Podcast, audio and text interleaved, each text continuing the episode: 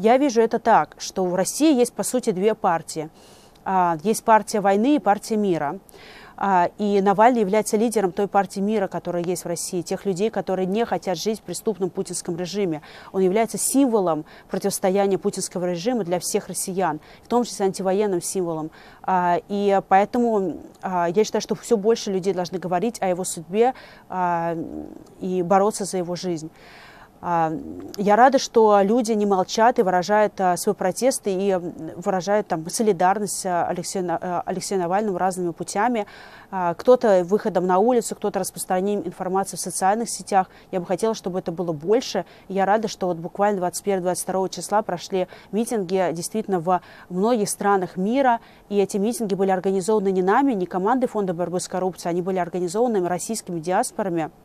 И это была инициатива снизу, и мы подключились, ФБК подключились к этим акциям за, две, за два дня до их проведения. Отношение меняется постоянно, да, есть какие-то вот эти пиковые события, как объявление мобилизации, но мы видим в целом есть усталость от войны, и мы видим, что да, сейчас из-за репрессивных законов, из-за достаточно серьезного давления а, со стороны репрессивной машины Кремля на российских граждан. Невозможно большие одномоментные массовые протесты, но так или иначе протест живет.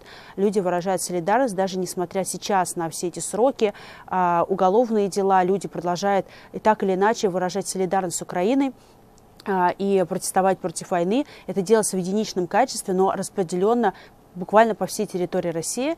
Мы не видим какой-то массовой поддержки войны в обществе. Все эти Z, и так далее, эмблемы, они висят в основном на бюджетных а, каких-то учреждениях и зданиях, те, которые принадлежат непосредственно государству, либо имеют с ними госконтракты, как, например, РЖД, компания, которая официально частная, на самом деле огромная госкомпания в России.